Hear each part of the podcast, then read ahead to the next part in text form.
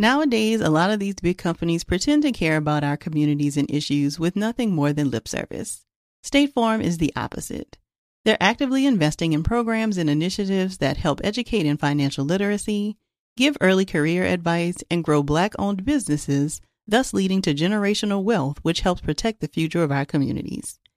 Seeing our communities grow and thrive is something they care deeply about. They want to build a future that we all can be proud of.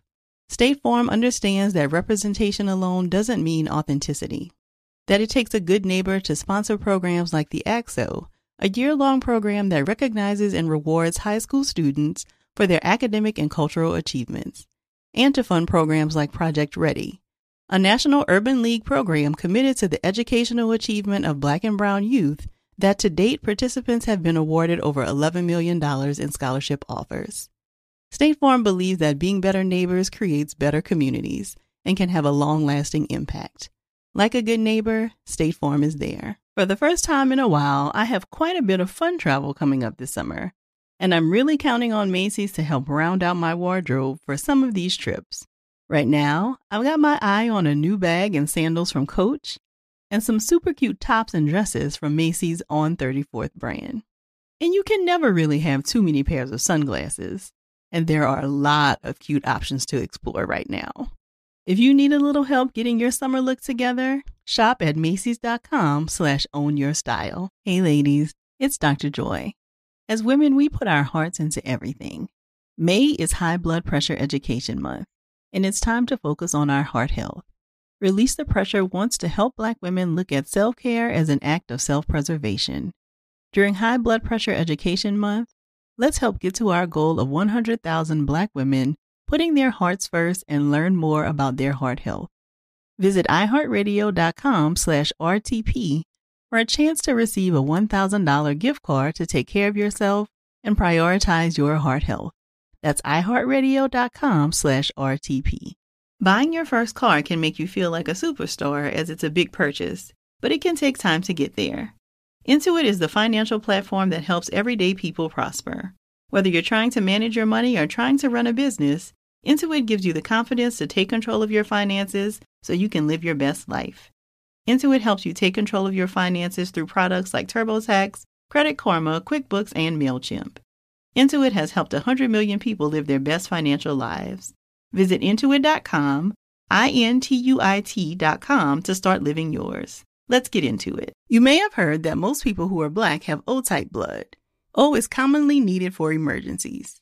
But did you know one in three of us is a match for patients with sickle cell disease? Regardless of blood type, every day our blood saves lives and eases the pain of those living with sickle cell. Donate blood at Red Cross to help save a life. Black excellence is in our blood. Visit redcrossblood.org slash ourblood to make an appointment now.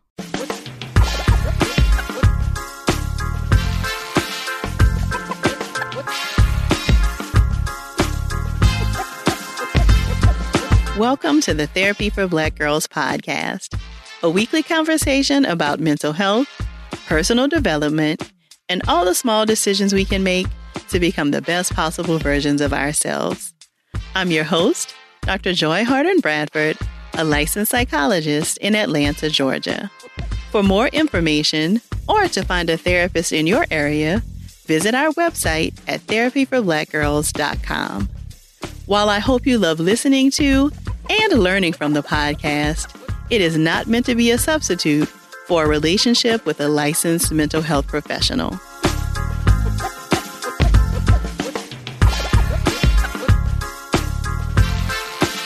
Hey, y'all.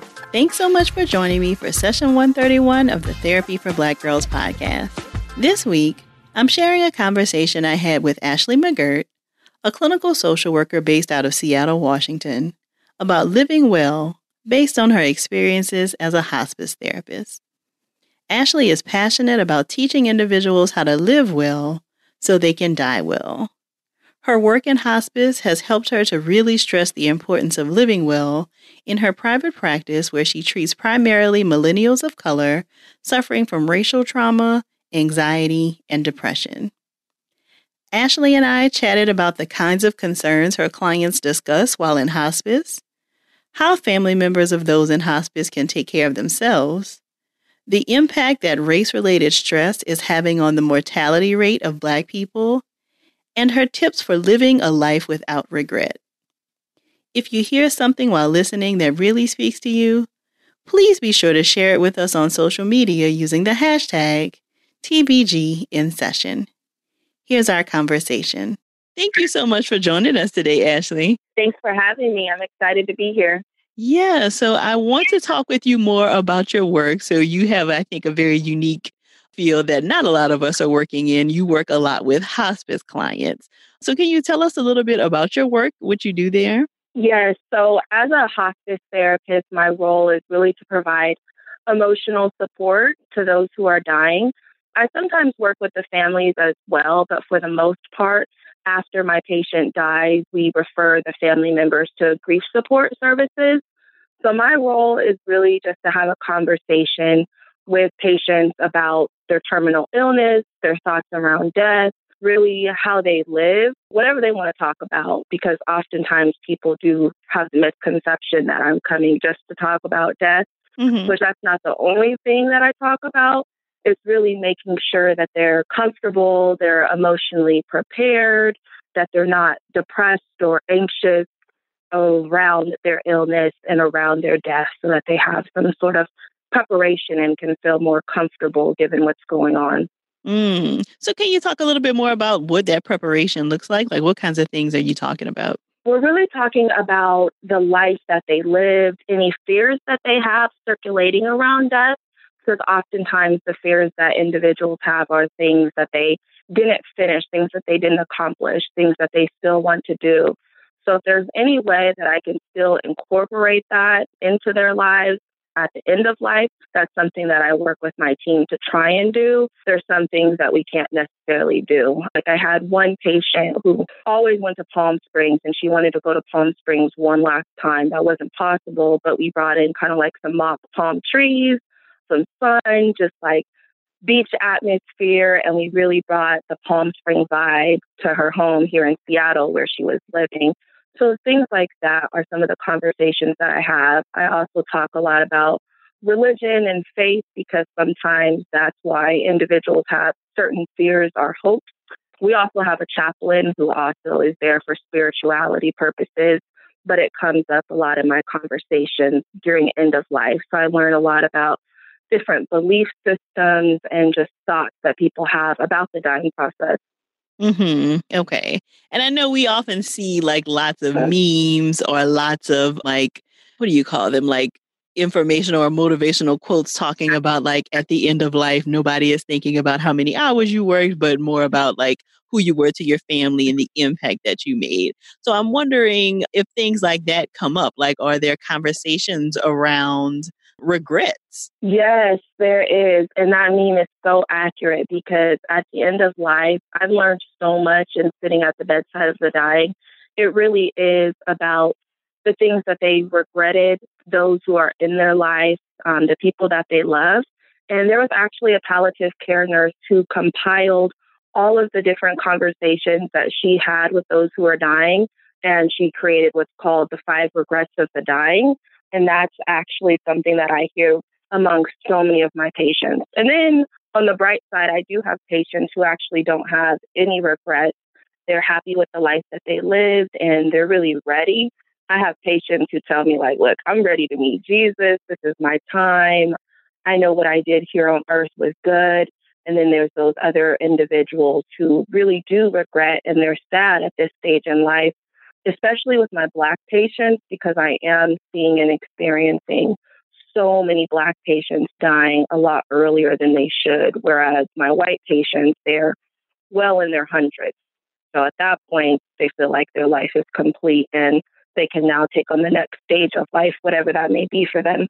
Mm. So I would imagine if you're seeing people dying, you know, much earlier in life, there would maybe be some regrets, but also probably some confusion and maybe frustration and anger about the fact that they didn't have more time, so to speak. Exactly. Lots of confusion. Some of the top regrets are just really that they didn't live the life that they wanted to, that they spent so much time working, not enough time with their family, a lot of things like, well, if I worked so hard or if I didn't do this, some things is what I call destructive thinking. So a lot of shoulda, coulda, woulda. I really try to deter my hospice patients from that pattern because it can cause a lot of depression and anxiety. So I really try to focus on the positive aspects of their life. But there's also time just to allow them to vent and get out everything that they wanted to because I learned so much in their regrets. And then there's also potential, the possibility for them to maybe make those things come true. Like, okay, well, you couldn't do it then, but what can you do now? Who can show up in your life at this moment for you? How can you be happier even in this stage of end of life? Because that's one of the biggest regrets is also that, you know, I wish I let myself be happier. Mm, mm-hmm, mm-hmm. So you said that you do work some with the families, and I know we often hear about, you know, how death or end of life can really just cause a family to unravel in lots of different ways. So I'm wondering if there's work that you have had to do just around kind of helping the family to take care of themselves while they're trying to support their loved one. Yeah, so my work with the family is really focused around caregiver burnout. So, what I see is that a family member will want to spend all of their time with the family member that's dying.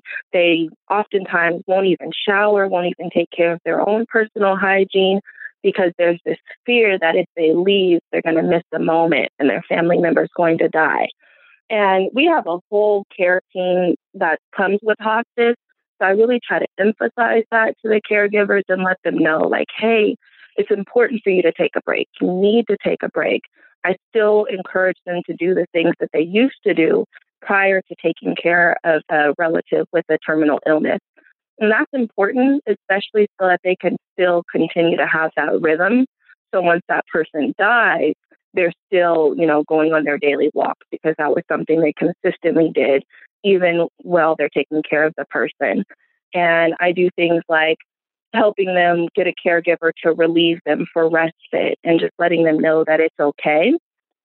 And sometimes I've even seen my patients where they actually won't die until that person leaves because they don't necessarily want that family member to experience them dying. Mm-hmm. Like we'll have a patient who will be holding on for a long time and we're like, okay, what are they holding on for? And then we'll ask the family members like, well, maybe if you kind of step out of the room or go to Starbucks, take a break, or see do something, go see a movie, and then we'll see that once they do actually leave, it allows the person to actually transition on, which is sometimes necessary, especially if they're in pain and they're suffering. We do want them to let go, mm-hmm. or I'll mm-hmm. tell the family members to have a conversation with them and let them know that it's okay, that you love them, that you're here, and that they, you know, they can transition on out of this world. So I have a lot of those conversations about, you know, do you need to step out of the room? Do you need to stay? What is it going to be like watching your family member who you love die? Mm-hmm. And can you talk more about the whole idea of like you can tell that they're holding on? There are certain signs and symptoms that we can tell. Oftentimes people want to know, like, well, when is my family member going to die? Well, no one knows the exact day nor the hour but the body tells us a lot. So there's things such as aspirated breathing, the body stops making bowel movements, they become incontinent. So as we're seeing that the body is literally dying and going through these stages, but the patient hasn't actually let go themselves, we as a team, just in doing this work, can tell like, okay, maybe they're holding on because there's someone that they want to see before they actually die. So then I start asking the family questions. Um, and I usually do this before that stage even gets there. Like, is there someone that they would want to know that they were dying? Is there a family member who maybe lives on the other side of the country who should come who they want to see? And oftentimes I do see patients where they're waiting it out. And if they're able to verbalize that, sometimes they've actually told us, like, yeah, I would like for my son to be here. Most of the times at this stage, they can't talk, but they're not letting go, but their body's shutting down and they're holding on for that last, last bit of something that they need before they can actually go on to the next phase. Got you. And so it's really just paying attention to the body and then thinking, okay, if the body's shutting down, but mentally, like they're holding on, aspects of them are still here, So, what else could it be? And that's when we start asking questions and going back to some of the earlier questions I may have asked when they first came onto my caseload. And are there other kinds of questions that you're asking to kind of get at some of this information? Yeah, so I'm asking about the life that they lived, who was there, who was important to them, what types of things brought them joy. And so when I hear those stories, and if I know, like, okay, they spent a lot of time with their best friend or their children, then those are people who are really important to them that they would want with them at end of life. And I also have family members who really don't want anyone around. I had one particular patient, I remember she had two twin boys and she loved her son so much, but she didn't want them to know that she was dying. So she actually went through the dying process alone. I would encourage her a lot and really talk to her so that she didn't have to go through it alone because I was really the only person that she had who she could talk to and she could vent to and provided her emotional support.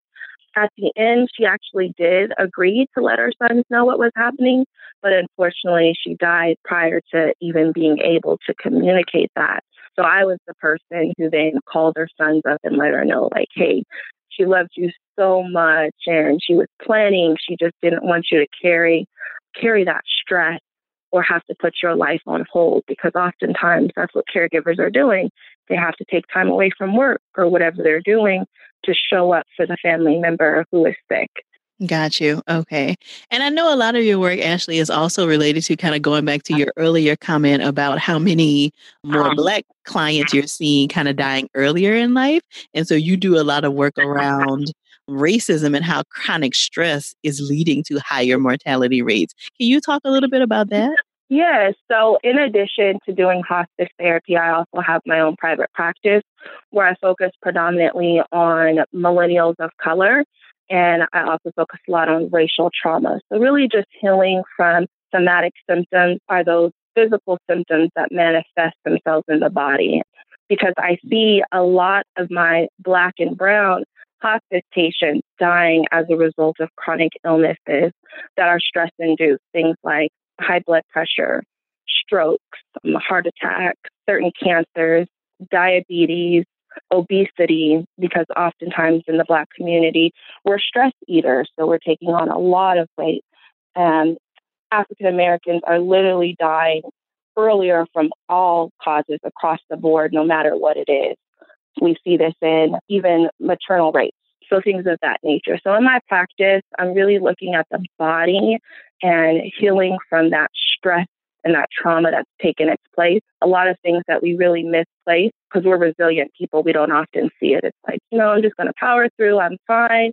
But then our body says, no, I have a headache, I've got these neck pains, or other things like that. But through progressive muscle relaxation and other tools, and also education, just really making sure that the clients I serve in my private practice are really aware of what's going on. I screen everybody for their ACE score, so adverse childhood experiences, because we know that childhood toxic stress leads to early mortality rates. If you have an ACE score of six or higher, your lifespan is automatically decreased by 20 years. So a lot of my work is really bringing in like some resilience training, doing some things to really counter that so that they don't have to be on my hospice caseload at 50 years old. Mm-hmm. And so I'm also really curious, Ashley, how you are taking care of yourself doing this work. Really just leaning in on my support system who really understands the work that I do. My mom's a registered nurse. She's worked in hospice, so she understands the medical system, especially when it comes to treating people of color, taking vacations, taking breaks. And my hospice organization, they're really good in that they have support meetings, especially when we have really hard cases or super young patients. And because of the zip code that I serve, I get a lot of the really young patients. So my patients who are black and brown are typically ages like 30 to 55 on hospice, which is way too young to be on hospice. Mm-hmm. So they recognize that and they understand that, hey, look, you are serving a population that is dying extremely young. So they step in to really make sure that they're offering support. They have massage therapists who come in for us weekly so we can get a massage if we wanted, different things of that and just recognizing what's going on in my own body. So, modeling a lot of the things that I'm doing with my clients, whether they be on hospice patients or in my private practice, really just making sure I'm doing the same things to care for myself so I don't end up on hospice early. Yeah, yeah, that it sounds like it is really important. I mean, of course, as therapists, it's important for us to be taking care of ourselves no matter what I feel, but I think it is particularly difficult working with this kind of client population to be making sure that you're taking care of yourself. Yeah, we have to. It is so necessary. So, anytime that I have something that's extremely triggering or hard for me, you know, I, I take a break. And if that means not going to work or relying on my team. And the good thing about hospice is I do have a team that I can lean on for support. In my private practice, it's a little different because it's just me, but that work also is really sort of self care because I realize that I'm getting clients at an early stage so that I can really do the work to prevent them from ending on hospice. You talked about also really learning some great things about like how to live well from working with your hospice clients. So what kinds of things would you share with us about how we can do a better job of living well? Going to therapy is definitely the number one thing I've really learned from working with hospice patients especially my minority ones, because most of them are dying from chronic stress related illnesses. So when we think about stress, one way to relieve stress is going to therapy as well as, you know, eating right, exercising. So all of these things have really helped me to live better in my own life so that I'm mindful of what's going on in my body. What am I taking on so that I don't end up on hospice at an early age? I also really stress this with my private practice clients, everyone, my family, whoever will listen. I'm always stressing like we have to live well so we can die well. Because the reality is, people of color, Black people especially, are not dying well. We see this all across the board, no matter what the illness. We see all the statistics. We know we have high ACE scores. So those high ACE scores are related to childhood stress. So we have to heal from our childhood trauma. And one way to do that is really through going to therapy. And I'm curious about how you talk with your clients about, you know, so many of the things that are out of our control, right? So a lot of what leads to the chronic stress for mm-hmm. Black people is racism and discrimination.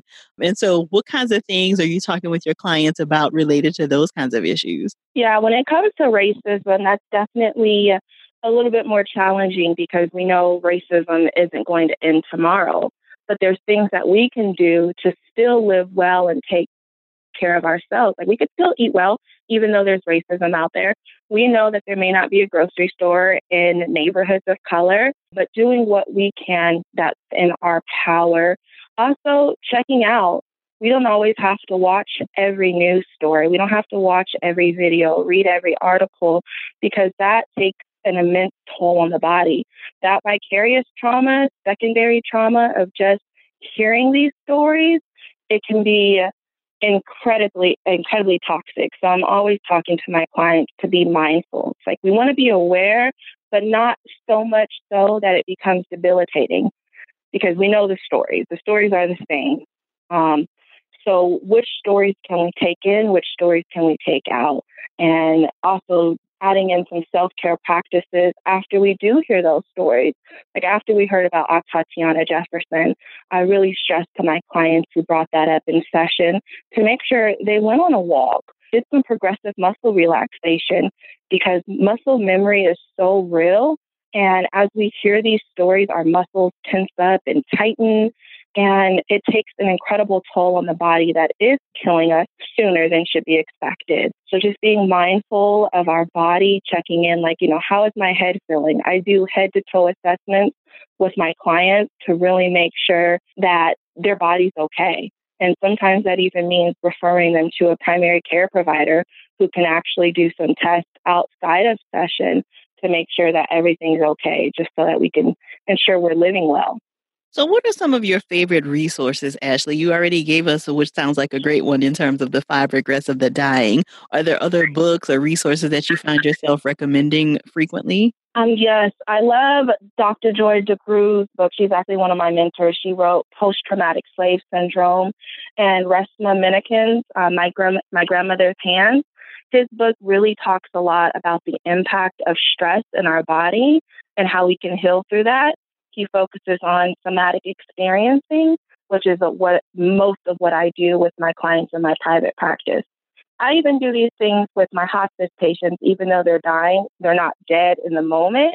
So if they have the ability to physically do some of these exercises with me, we do it. And I've actually noticed in some of my clients, um, which it doesn't happen all the time, but there's been some patients where we have actually discharged from hospice because they no longer showed any signs of dying.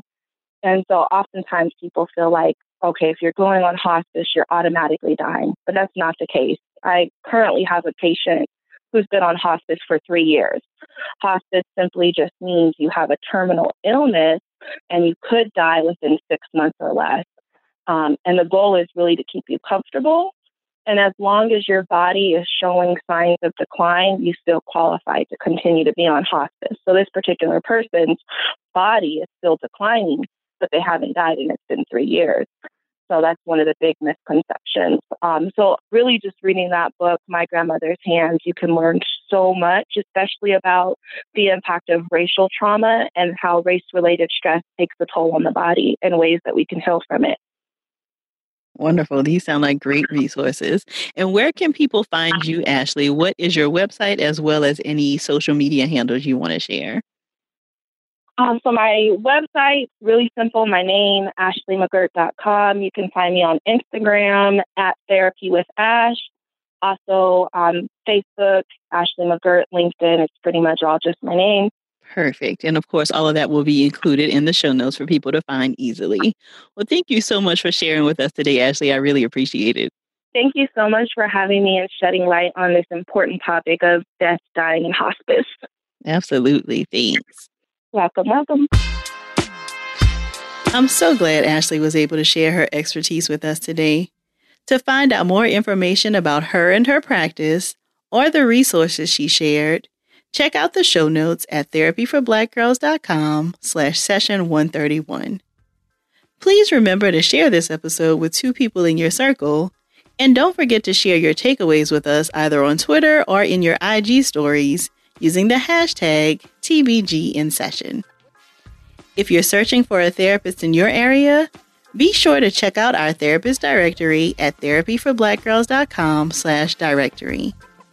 And if you want to continue digging into this topic and meet some other sisters in your area, come on over and join us in the Yellow Couch Collective, where we take a deeper dive into the topics from the podcast and just about everything else. You can join us at therapyforblackgirls.com slash YCC. Thank y'all so much for joining me again this week. I look forward to continuing this conversation with you all real soon. Take good care.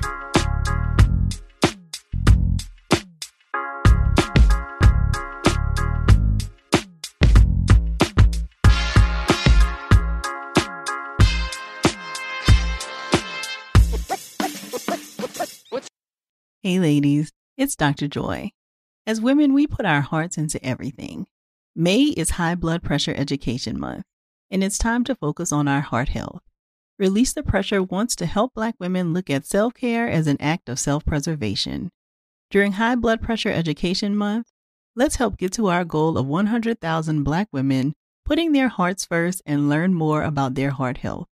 Visit iHeartRadio.com slash RTP for a chance to receive a $1,000 gift card to take care of yourself and prioritize your heart health.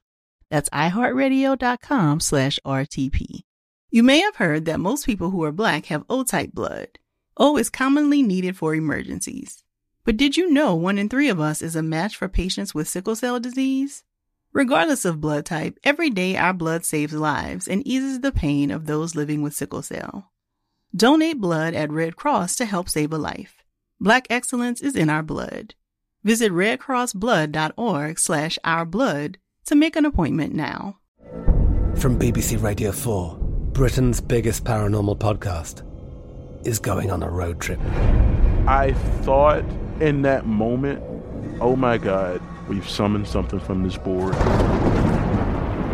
This is Uncanny USA. He says, Somebody's in the house, and I screamed. Listen to Uncanny USA wherever you get your BBC podcasts. If you dare.